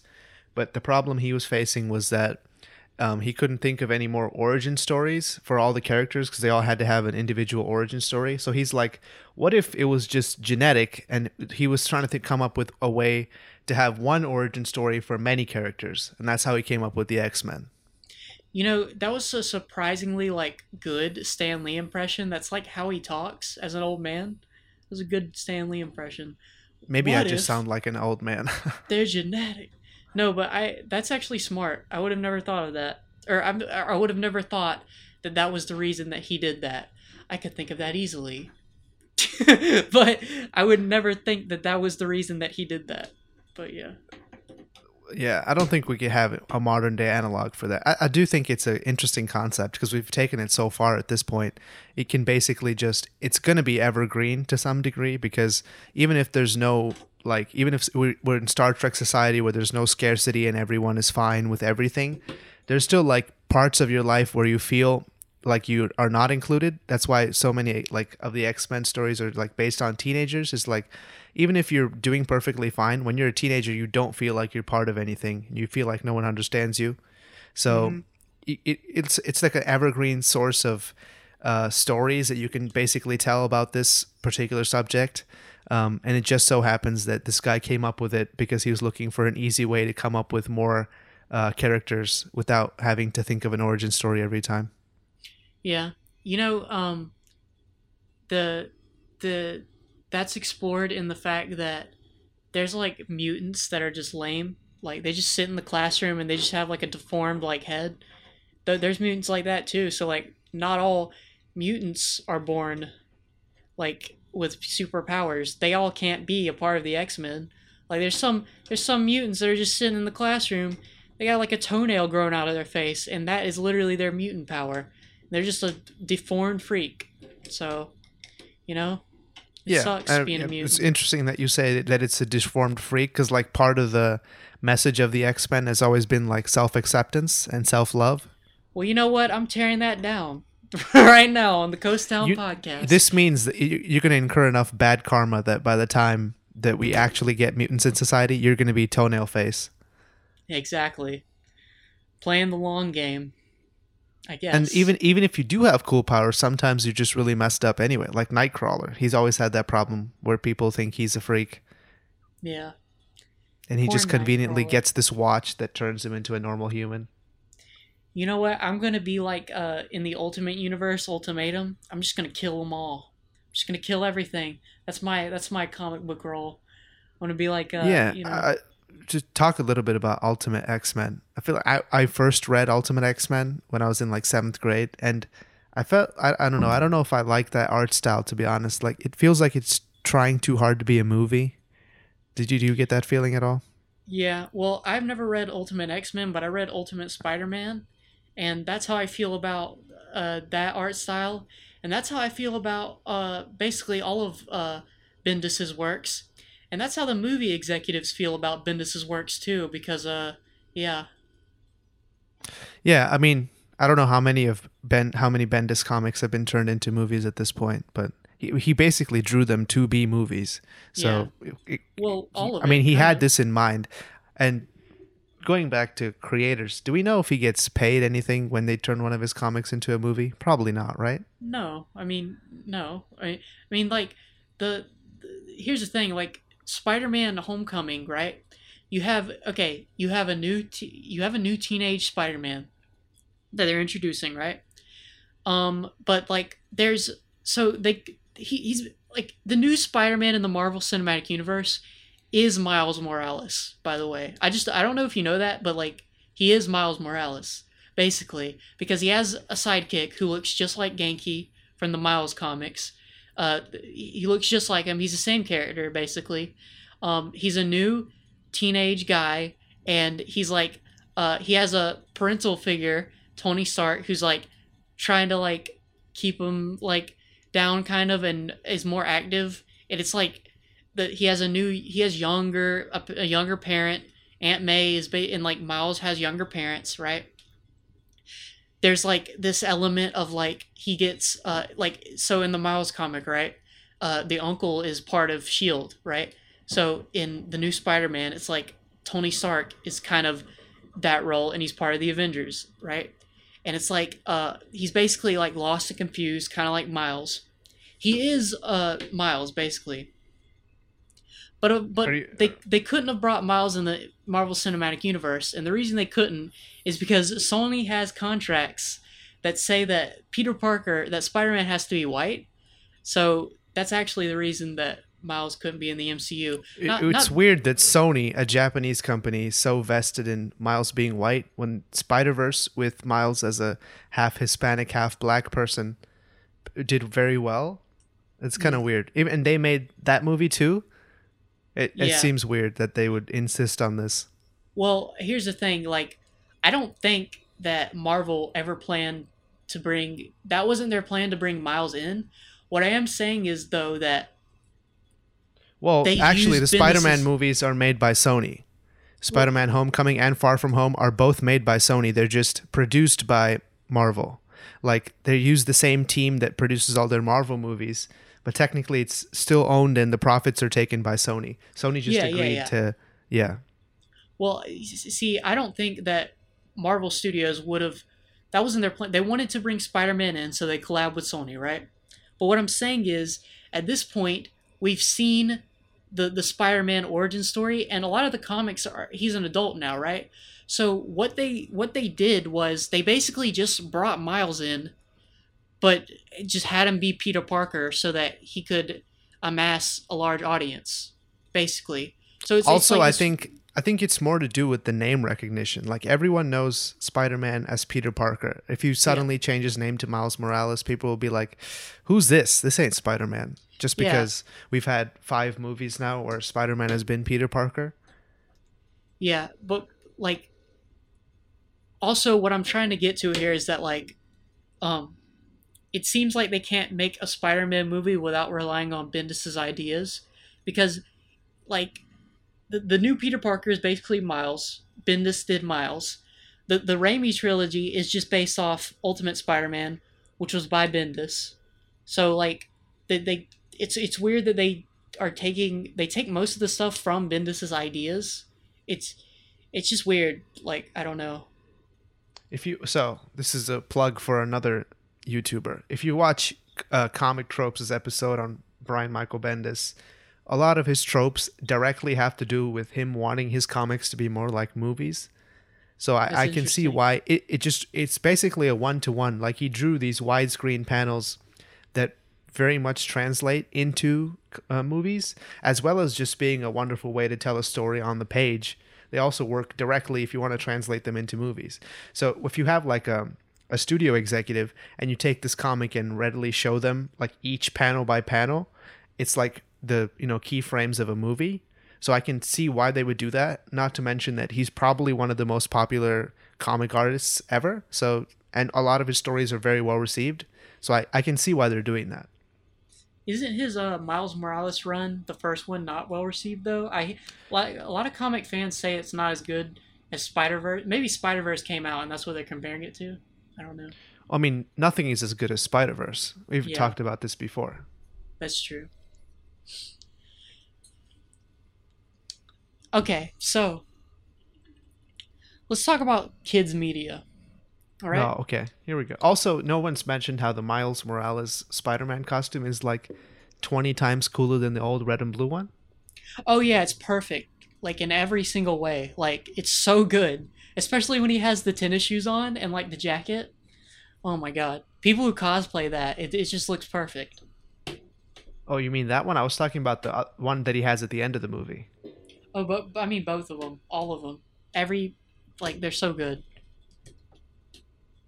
If I was, eh, I'm not. I'm just saying that that's probably one of the coolest things to cosplay. Probably the easiest too. I don't know how easy it is to get Air Force Ones these days, but yeah. Yeah. Um so let's talk about kids media, right? So I mentioned before, uh Paper Mario the Thousand Year Door, right?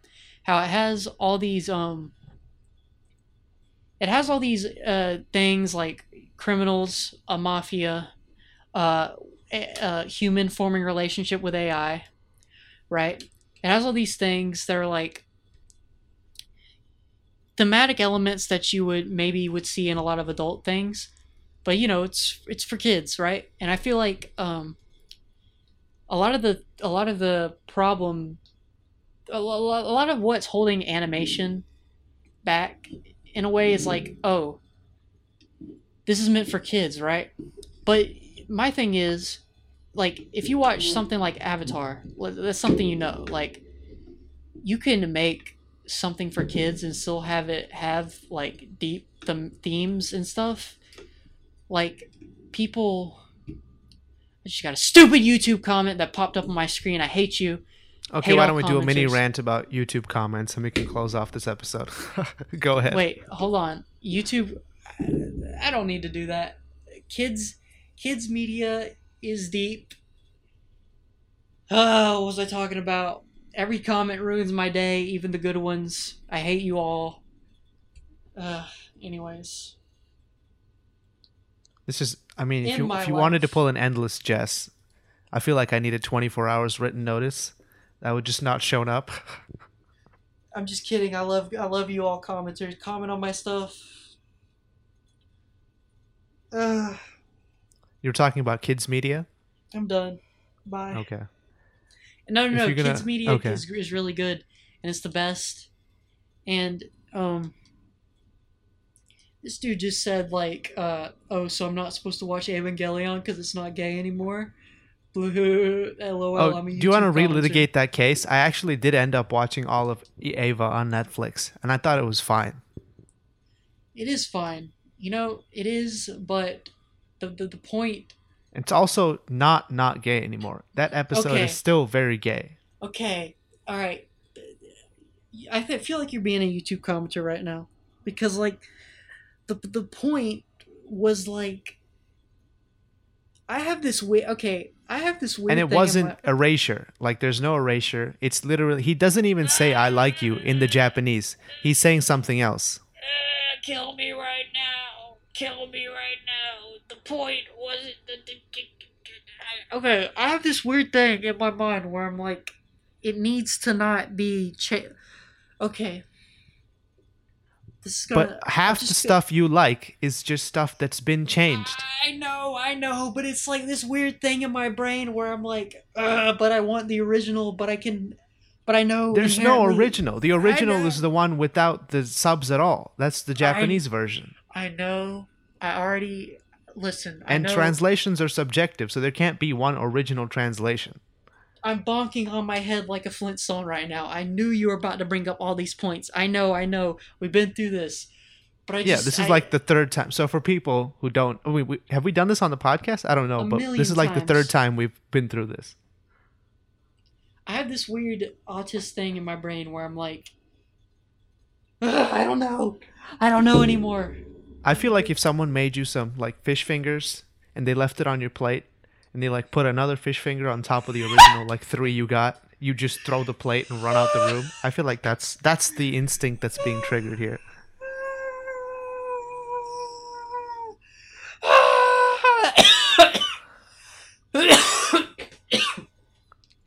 You're witnessing the end of Evangelion, The end of Jigabytes. basically. Look, I make thought experiments. I don't make videos.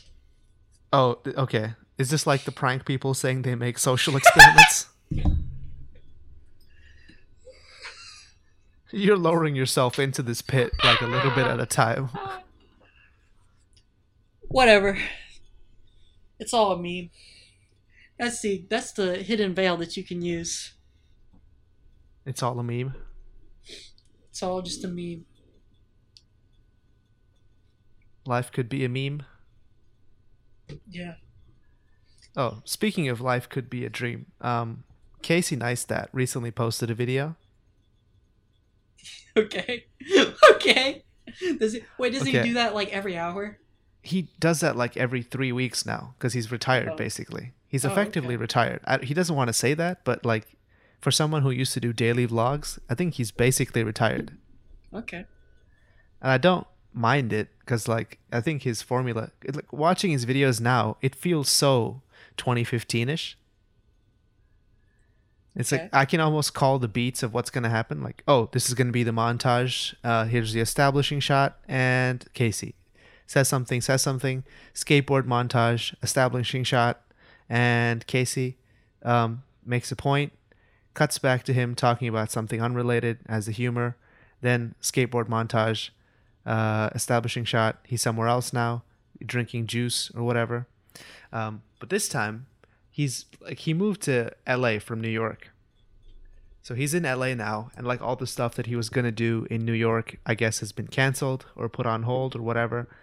Um, and now he's just like a dad, and he has a Tesla, and he talks about stuff that he still did back in New York. Now that he is living in LA, This sounds depressing. It's not depressing. It's kind of like m- moving on to the next chapter of your life. I mean, the dude's almost 40, or maybe he is 40. I don't know. I guess people This- age at a normal rate. So he might be 40 now. So this is the next generation of boomer, basically. Yeah. Also, I think this the word boomer just needs to be retired. I feel like it's outlived its purpose. Dude, I love it so much. It's so funny. You could just say you could just say it and it, it just means nothing. It's so malleable. Like boomer, zoomer, millennial, all these words Yeah. like all these just- things basically just mean nothing. And Exactly. that's that's why it's funny though. That's why it's funny. Uh, I feel like it's you know like when you make the same joke 10 times, I I get so tired of it. I don't even like making the same joke twice. It gets Okay. so boring. I'm the type of person who will put on like a song and will repeat the song three times again, like in a row. So Yeah, I mean, yeah, I'm, I'm kind of the same. Like at this point, the only reason I play different songs in the shower is to not bore the people who live next to me. Oh, okay. I don't play music in the shower. That's weird. I play music in the shower. I don't know who doesn't play music in the shower. Bluetooth I speakers are pretty accessible now. I don't know why you wouldn't. I hate having audio. Uh, I like having audio to me, so that's why I use my wired headphones all the time. What do you think wireless headphones do? They broadcast audio to other people? I refuse to believe anything that anyone says ever on this earth. This is legitimately like there's a time in a Reddit thread when someone was like, "Oh, hey, if I wear my uh, headphones upside down, does the sound come out upside down?" this is what We're you just- sound like to me. We're, we're just gonna have to accept that I'm just wrong about things. Okay, we're just gonna have to accept it. Yeah, I I'm don't just mind it as long as you say you're wrong about it. I'm just wrong about this uh, Evangelion thing. I'm wrong about game updates. We're just gonna have to accept it. You could be end- wrong sometimes. I think the problem you're finding is that you try to take a like an absolute aspect, you know, approach to things, and it, you realize that there are exceptions. Well, okay. I I mean, I do that for the videos, but in my mind, I realize that okay, what I'm saying isn't absolute, but it's funny, so let's just make a YouTube video out of it and get 2,000 views. I mean, yeah, but then you have this guy commenting, saying whatever, and it annoys you so much. I don't care. Whatever. It, it's just funny. It's just just funny to yell at it. I actually like negative comments. It's weird. Like Oh, now you've funny. now you've kicked the hornet's nest. No, I'm serious. They're funny. They're hilarious. I got this one that was like, I hearted it. It- He was like, I can't remember. It was so funny. Like it was so stupid. I can't remember, but it was. It's like my favorite comment. I don't know. No, this is one dude who said like, there's this one like really weird. Never mind. I don't, I'm not even gonna repeat YouTube comments. you might as well you might as well get into it. Like, but No. you know, obviously don't say something stupid. But then you can summarize it maybe. Well, like, there's this weird comment that had this weird vibe. I don't know if this is how this is gonna come across, but this guy commented it. So he said, I think this is a Reddit comment or a YouTube comment. He said, "You, you your videos suck." I think this dude was racist. Like, it's this weird comment. Like, he was like, "I didn't like the video, but you, you, you." But since you're black, that'll take you far. And I'm like, what? What? What? Wait. What? Wait. Oh wait. Okay. This is like Donkey. Everyone think thought Donkey was black till he showed his I- face. dude apparently this one guy thought i was black which is funny to me i don't know because like it's weird it's weird like Is he like a is he like a spam bot that just posts weird things all over the internet? There's like I don't know. uh, randomly riling people up. i don't know but it was weird like Oh, why does damn, that matter that's so funny. i don't I think he's trying to imply that you're going to be like affirm- affirmative actioned into being a YouTuber. I don't, know, what he possibly meant by that.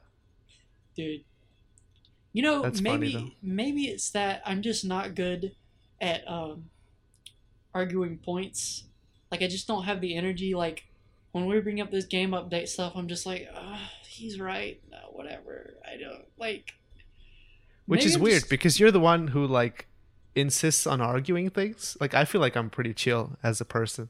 But then you like bring up something and then we end up hashing it out even though really I, I I don't really want to and you don't really want to, but for some reason we do it anyway. maybe i'm just a normie Welcome to the club. wow we did it that's what that's what this whole thing has been leading to really that's what i'm trying to We're get both just normies. If you're a normie, you're the weirdest normie that exists. yeah So you have that going for you. pretty much. Well, see, I think the the normie spectrum nowadays is like being not normie is the normie. You know what I mean? Yeah. Okay, yeah, okay. This is actually something that I wanted to talk about anyway. Like um if you watch a lot of media that's featuring high school people these days, they always show like every character having their own like weird quirk. Have yeah. you noticed this? Like, okay, so I'm just gonna cite the example of Euphoria. There's a show Euphoria, which is about like kids doing drugs in high school. Just to summarize broadly, This um, is too but- for me, but Oh on. yeah, but he, this is the point though, and each person has like a weird quirk that they do on the side, and because it's normie, it's all like sexual stuff. Like this person's gay, um, or like they all have like their own problems or whatever. The point is like in the '80s, it was just like a, a vast blob. Like all the characters did the same stuff. They don't really have any different interests. But now we're to the point where it's kind of you, you can't really tell that story anymore because people have realized that it is not really the case and they just like they don't connect with it if you tell it like that. So now they have to like oh this person's really into this thing. Like this person builds model trains in their t- spare time or this person plays frisbee tag golf frisbee golf in their free time. Yeah, and it's if called and disc they, golf. I think it's called disc golf. Don't yell at me. If they did have their own quirks in the '80s, it didn't really matter for the plot. You know what I mean? It's like, oh, this is the nerd, this is the Asian, this is the kid who builds stuff. But Yeah. you know, it doesn't matter. They all just go on a, an adventure. You know. or, or even i mean in the 80s there was no asian it was all just a bunch of white kids the like Sandlot. Or Exactly. no, not, I, no, I think Goonies. Sandlot came Wait, out in like No way. 90. the Goonies had some Asian kid, didn't it? That's Did what it? I'm thinking of. Yeah, it did. Didn't it? Okay. See, I'm Didn't now it? I'm being racist.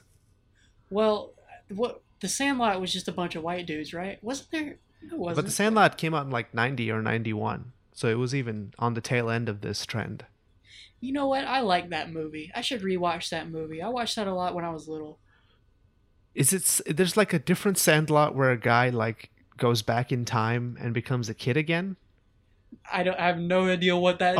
Oh, okay. So there's I want to watch it. there's a version of the Sandlot where it's like a professional um, baseball player. Like he's in the minor league. Okay, 2007, I think it is. Yeah, it's called The Sandlot Heading Home. Um, it came out in 2007. It's about this like baseball guy who's like a professional now, and he's kind of sick of being a professional. He like he doesn't want to play the game for money. He wants to play like the game for fun.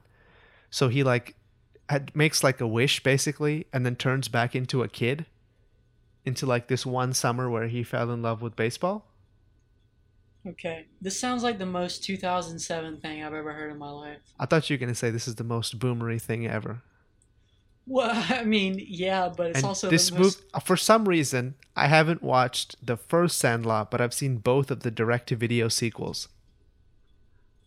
What, and this wait, is whoa, this is whoa, Sandlot whoa. three. Wait, Sandlot wait, three, heading home. Wait, Sandlot 2 was like a big deal, wasn't it? No, apparently not. I thought it. Wait, I thought it was when I was little. Oh, there's my. There's the answer. I was little. There you go. Though it Well- says the first direct-to-video sequel, Sandlot two. I'm looking at the Wikipedia for Sandlot three right now. See, I didn't even, dude. Did, did you know? Did, there's like six Home Alones, isn't there? Yeah, I mean, I, I mean, I don't even. The good thing about Netflix is you can't really make direct-to-video sequels anymore, because literally no one gives a crap at all. Yeah. It's true.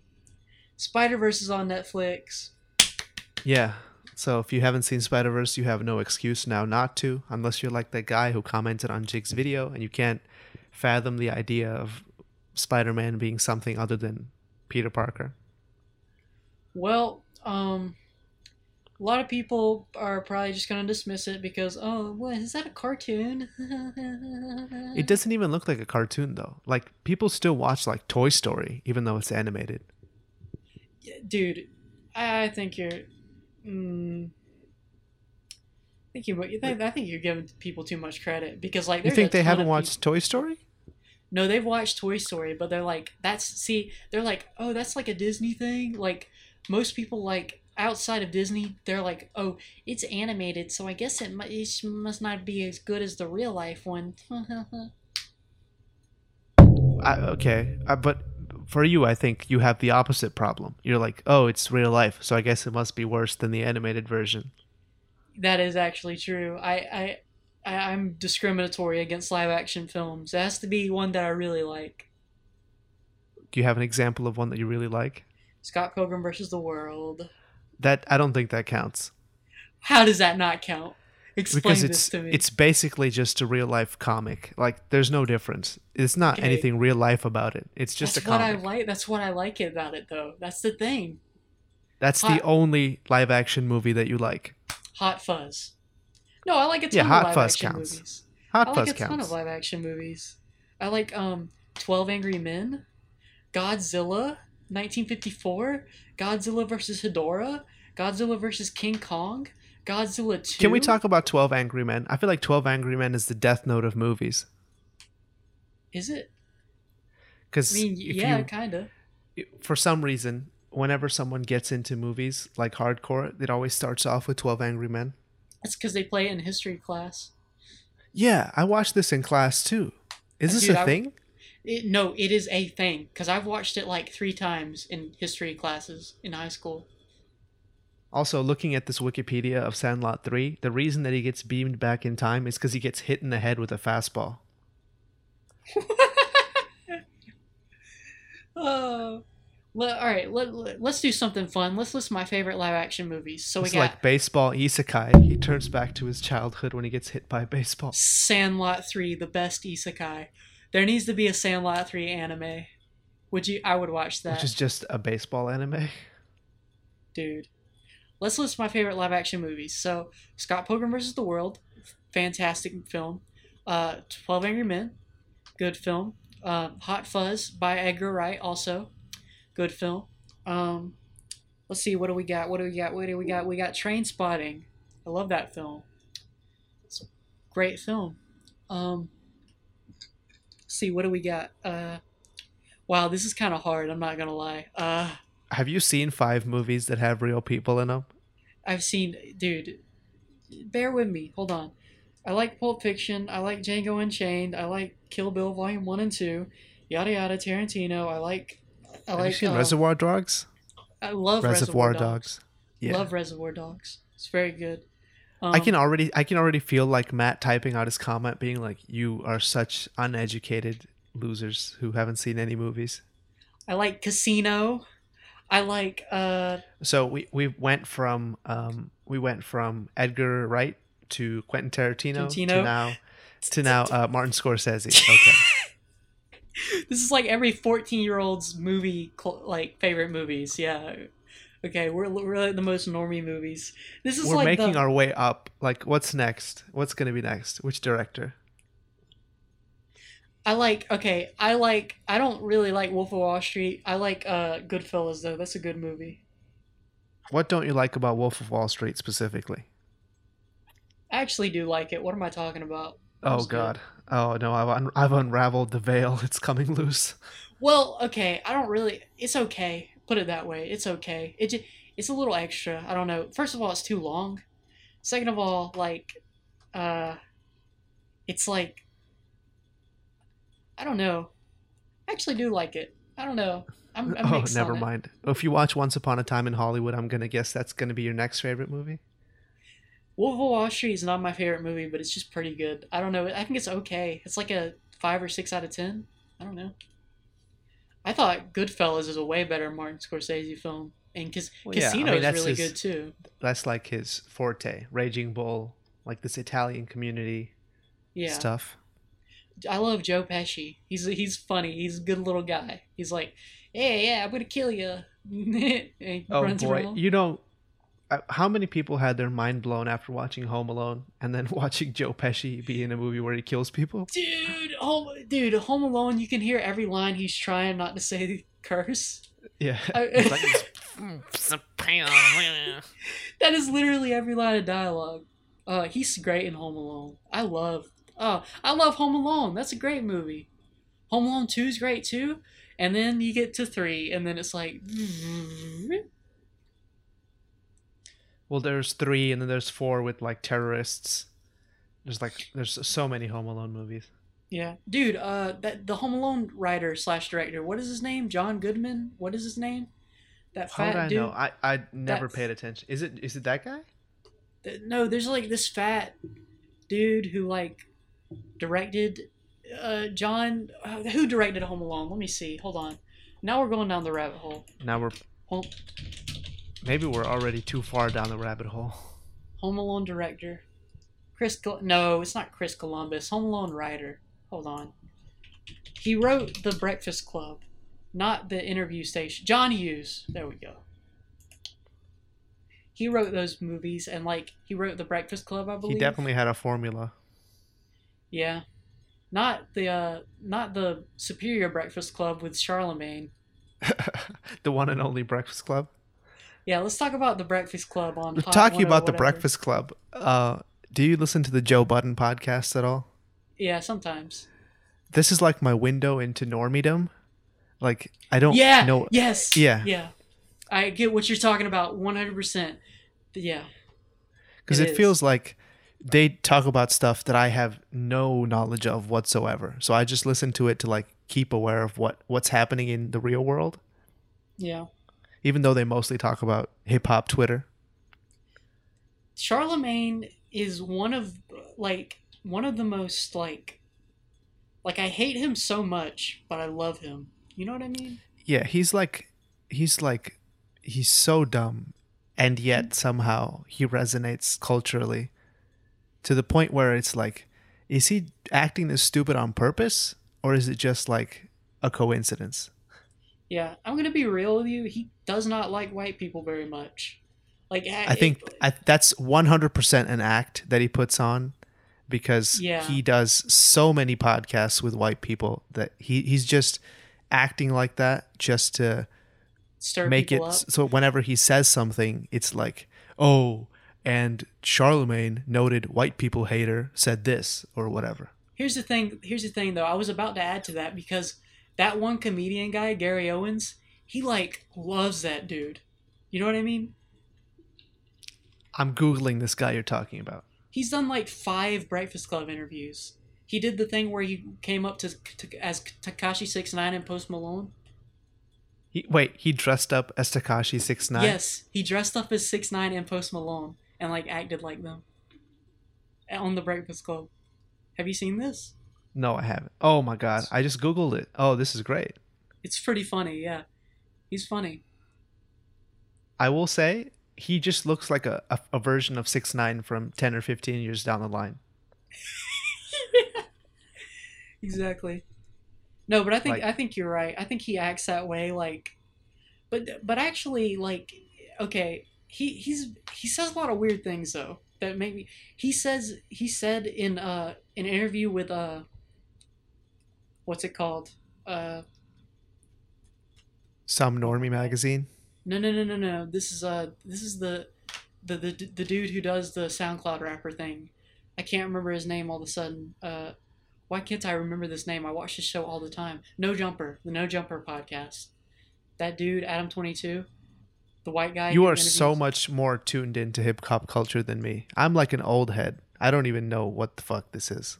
Okay, he's like this white dude named Adam Twenty Two who interviews all these SoundCloud rappers like Zilla Kami, Sos Mula. He interviewed XXX Tentacion. He interviewed all these people. Like, anyways, so Charlamagne was on an episode of No Jumper, and he said this really concerning thing where he said he's the Richard Spencer of black people. See, that's like he's only saying that to make people mad. There's no other reason. Okay, That's the only reason. he, he said lives off of this shit. This is I how know. he feeds his children. okay maybe maybe i'm falling for it but he said it really sincerely he was like yeah i would have a conversation with richard spencer uh, but of course he would because that would get him views okay you're right never mind He's he first of all, he says whatever. He's like a like a radio shock jock from the old days. He will literally say whatever it is to get ears. Like that's his whole thing. maybe that's what makes me so mad because i guess i just want sincerity from him. If anything, people should be mad at him for saying this shit because it really doesn't help anyone but himself. yeah that, that i guess that's what i'm the problem is. But at the same time it's like he get sometimes that is good though because he i feel like he gets a lot of real like he's not afraid to say anything so he will just be like yeah why is your record trash? And then the artist has to confront that. You know what i mean? But but if you watch the Breakfast Club when he says that, uh, who's it? What's her name? Heather B. Just kind of like laughs no, it An- off. angela yee you mean Oh no, I don't know. Who's Did Heather just- B? Like, is she on? white- Is she Power 105? I, Did there's so many radio stations. angela yee What? No, Heather B's black, dude. I don't know. Oh, I don't even know. Never mind. know- This is a different radio station. I just confused them all in my head. So, whoever it is on the Breakfast Club, that's with Charlamagne. Are you sure? No it's angela yee dj envy and charlamagne that's the three people What, then what am I thinking of? Am I I thinking don't what? Am, It sounds okay. like you just took Angela Yee's name and made it white. Heather B. Google Heather B right now. I swear Who to God, she's Heather black. B? Anyway, This is not real. Which is the one with like uh, Rosenberg? That's what Oh, I was thinking of.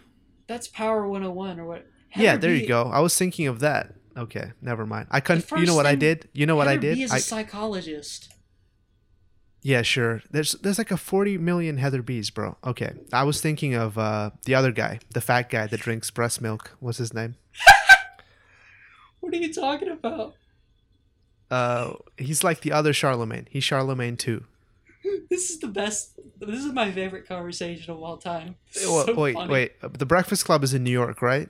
I think, yeah, I think, yeah, yeah. So there's an LA version of him with uh Rosenberg and some other guy.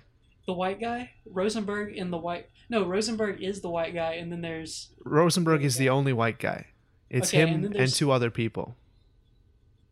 yeah, yeah, yeah. Okay, I know what you're talking about. Ebro. That's what I'm Ebro. talking about. Okay, Ebro. Ebro. Okay. Yeah. Oh my god, they're so similar to me. Like they literally say the stupidest shit all the time. I just confused them. Never mind. Okay.